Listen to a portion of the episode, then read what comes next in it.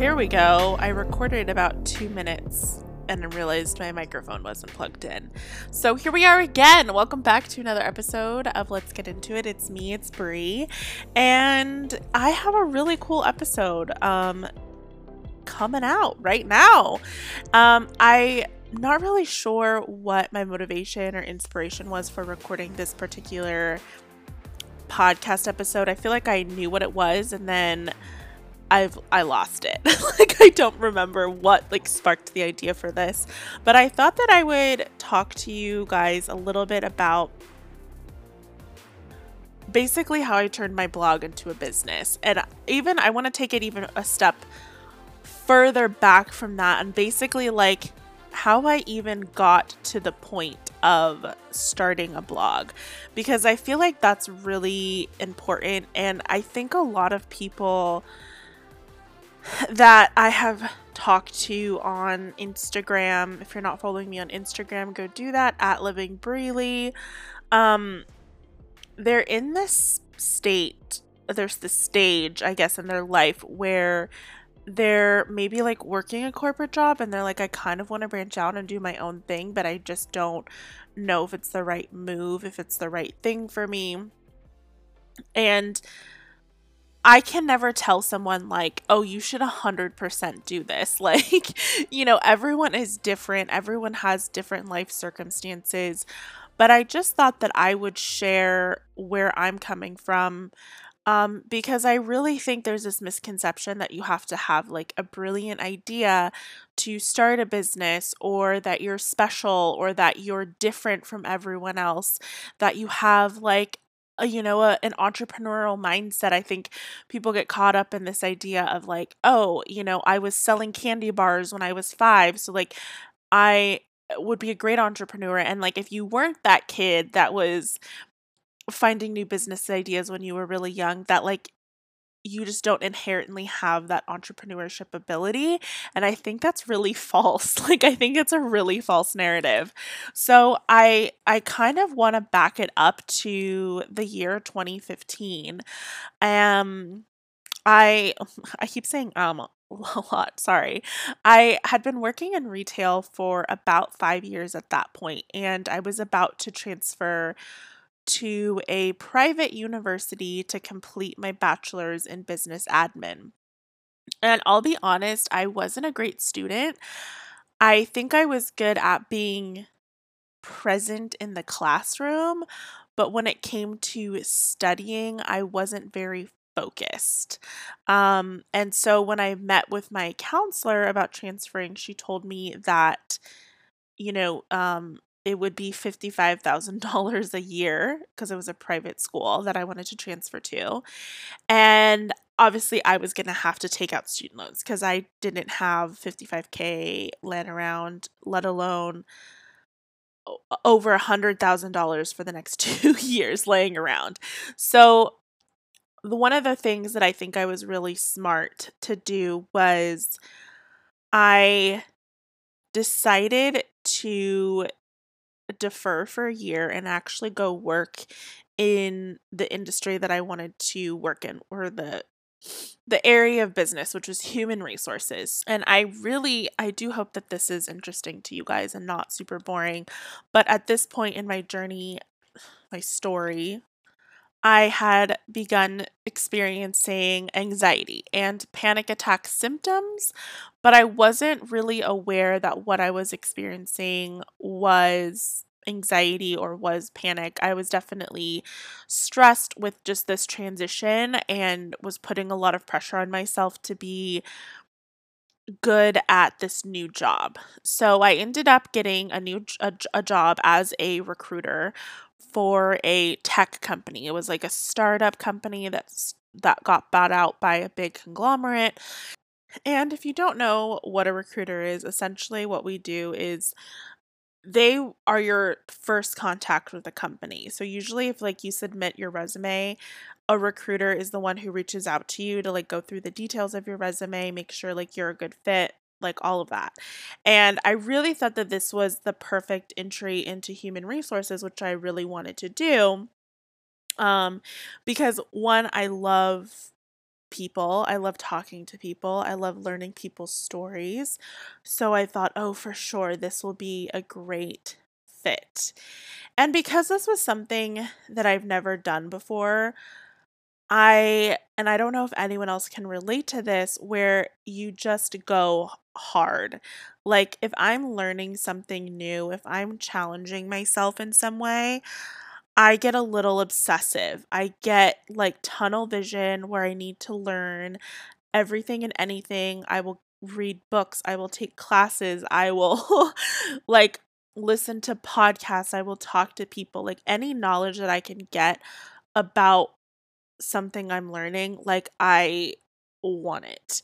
And this really showed up with this new job because it's something I had never done before.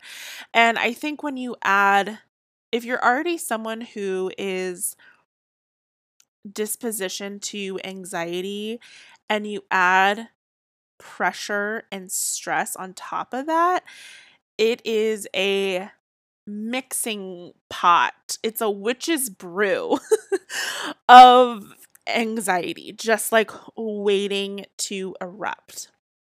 And that's eventually what happened. I was working 12 hours a day, if not more.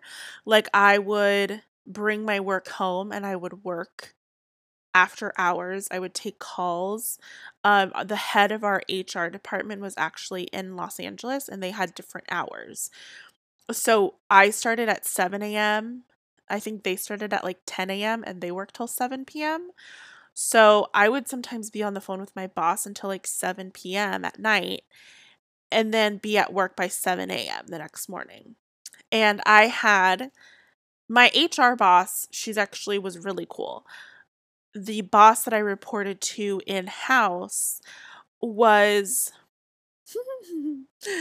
interesting. He was a character. I'm grateful for the experience that I had with him, but it was definitely, he was definitely tough and he was hard on me and he pushed me and he challenged me. And he kind of reminds me of like a football coach.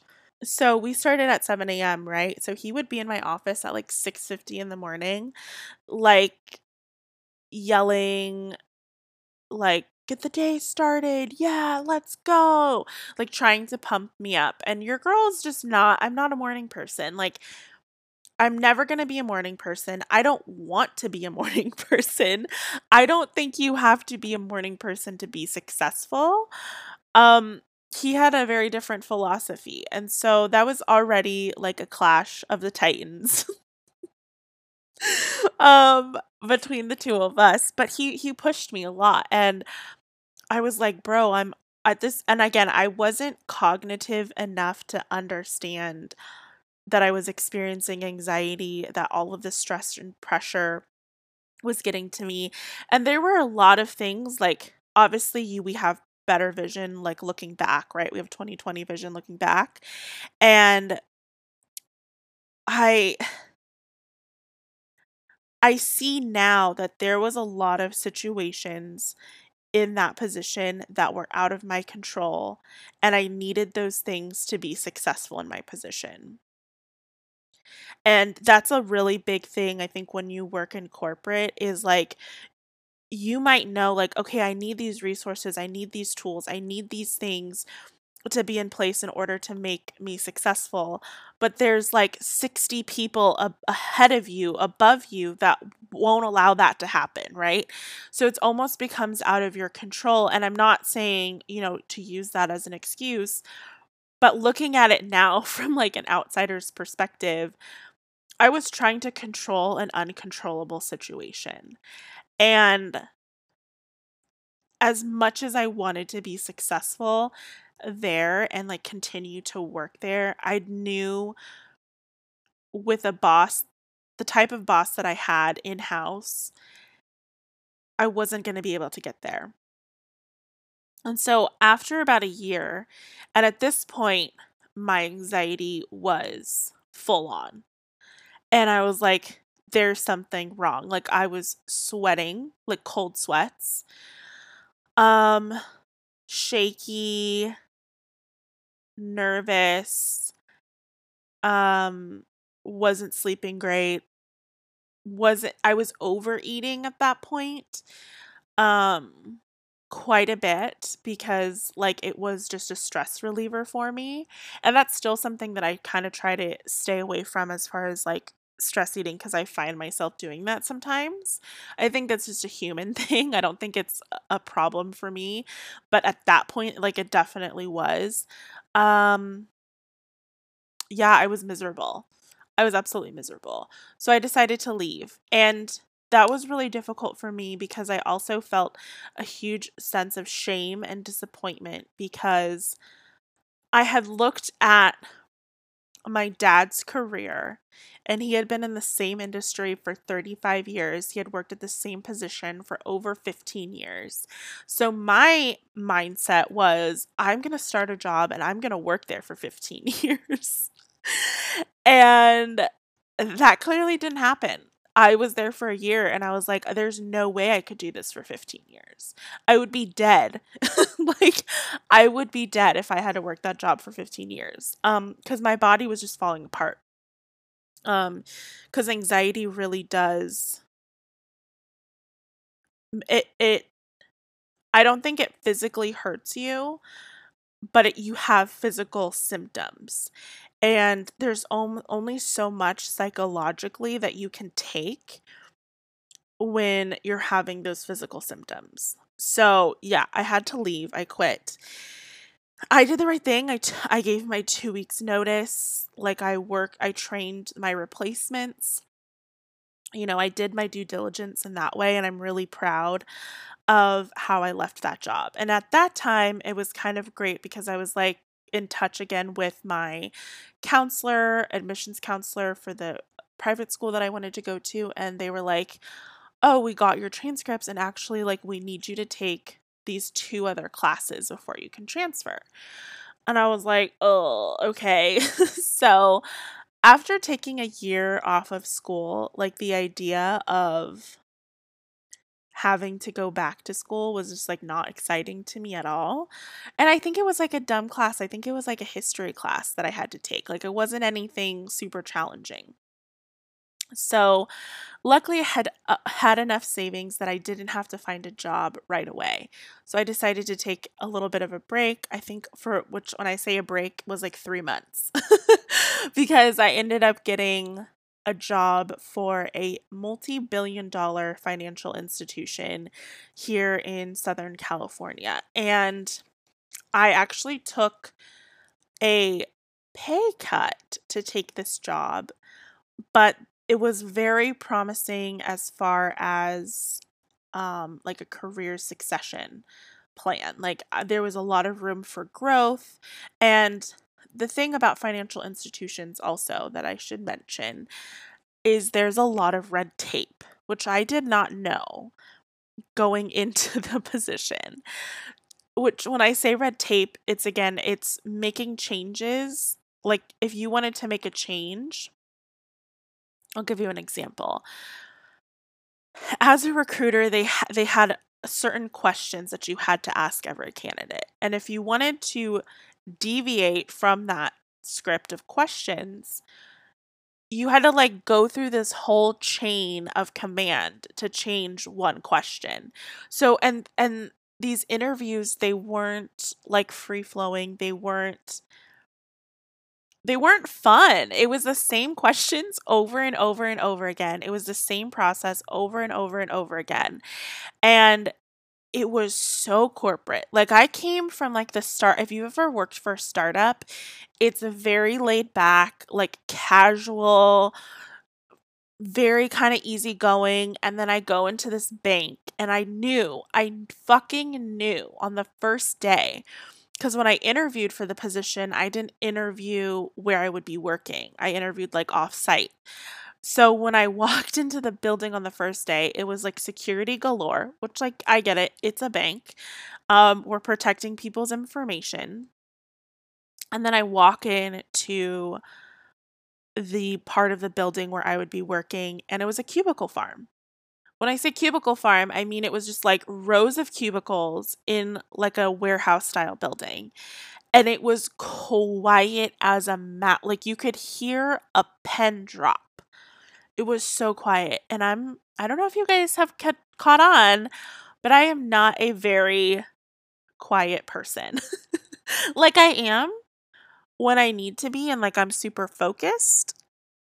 But like 90% of the time, your girl's not quiet.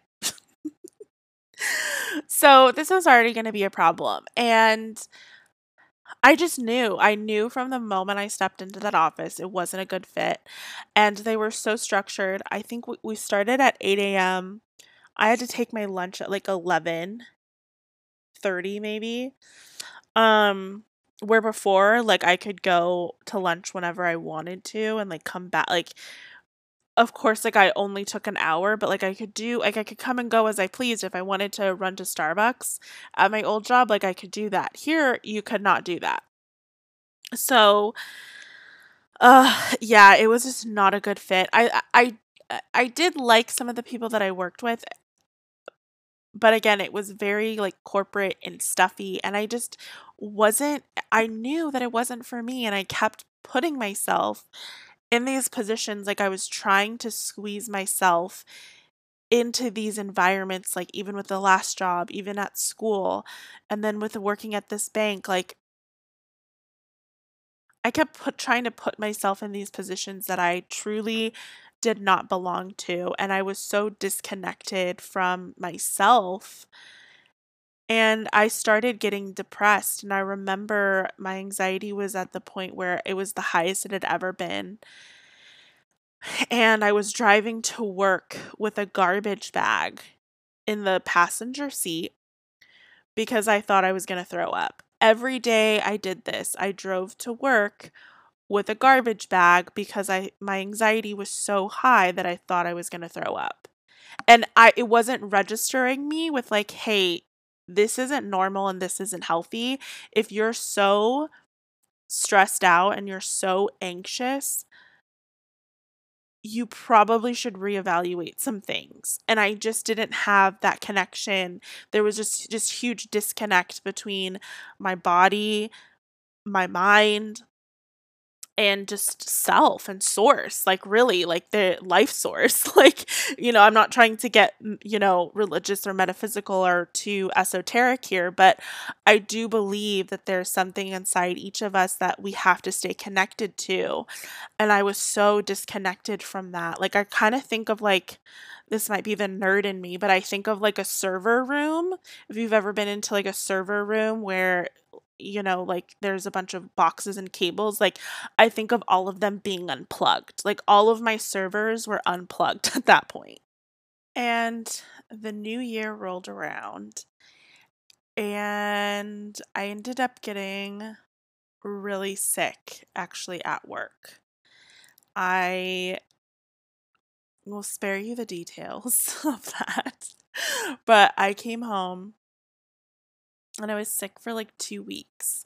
And at that point, I'd already submitted my notice. Like I knew that I needed to change, like something needed to happen. I was like, I don't know what's going on. I had like no direction. I was like, I need to transfer to this new school. I don't even know if I'm going to have time to work a full-time job. All of these things were kind of popping up. And on top of that, I was like really becoming aware of how limited my ability to just do anything was because I was so anxious and stressed and overworked. And after I got sick, I had, I think, like I put in my 2 weeks notice, and then I was sick for like a week and a half of that. And I think I had like 3 more days or something. And this is the most unprofessional thing I've ever done. And I carried a lot of shame with this for a very long time. I was getting ready to go back to work. I got ready that day and I could just like feel it in my body that I was done. But again, I still pushed through and I was like, I'm going to get in my car. I'm going to drive to work. I'm going to finish out my 3 days and it will be, you know, it will be fine. And I show up to work. I pull into the parking lot. I park my car and I'm sitting there and I'm looking at the front doors. I'm watching people get in, get out of their cars, walk into work. And I'm like, I can't do it. I physically cannot get out of this car right now.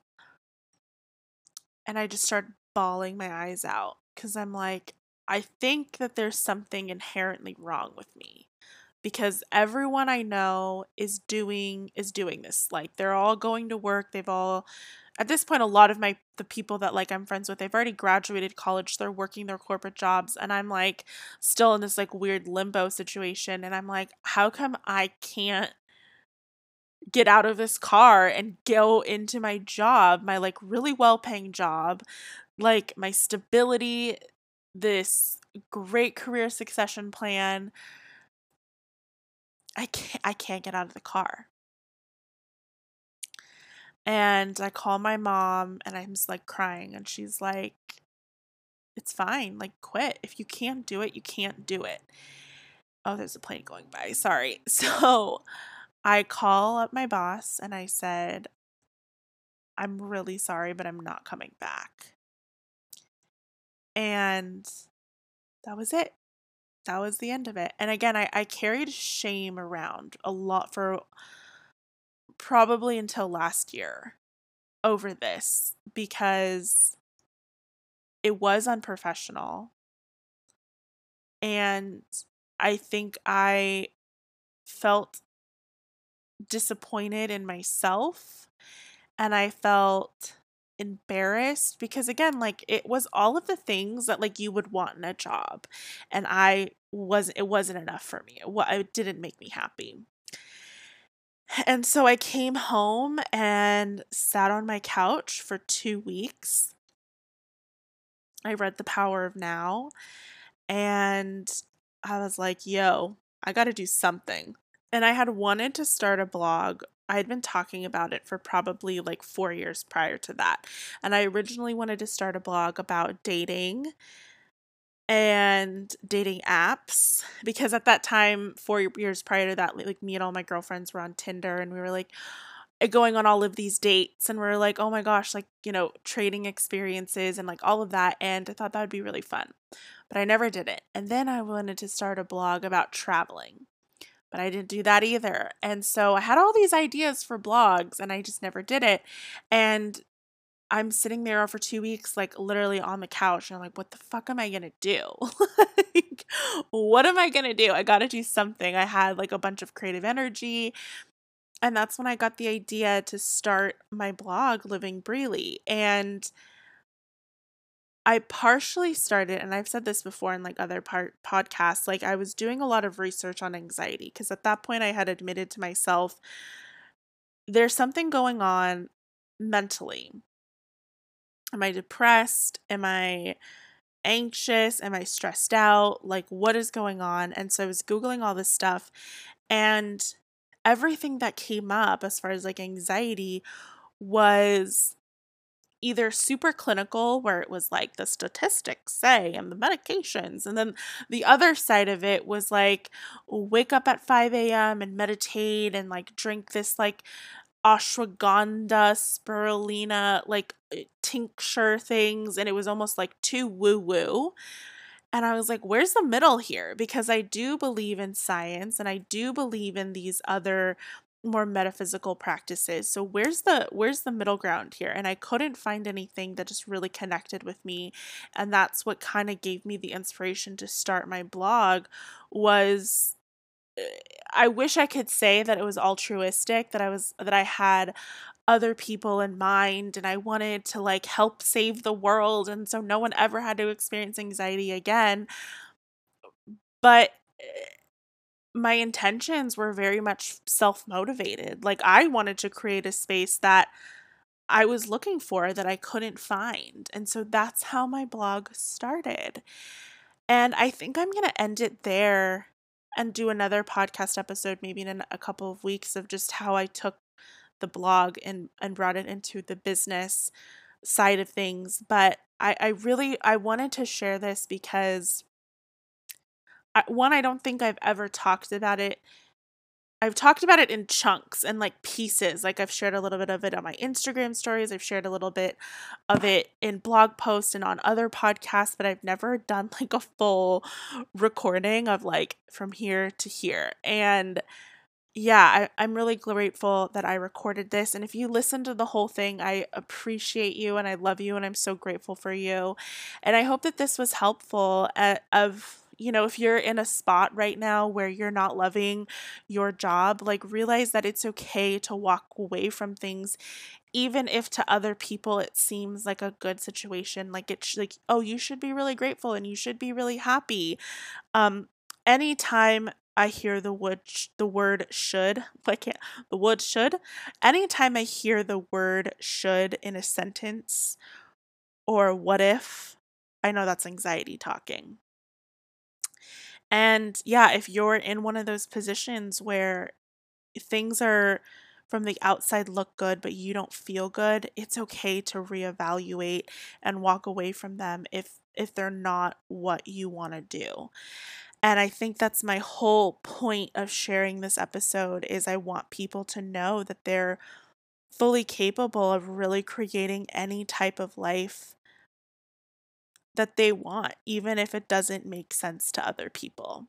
So I will leave you with that. I love you guys so much. Thank you so much for listening to this. Share it with a friend if it connected with you. Please leave a little review, a 5-star rating if you can. And I will talk to you guys next week. All right, be kind, be well, be grateful. Love you, mean it. Bye.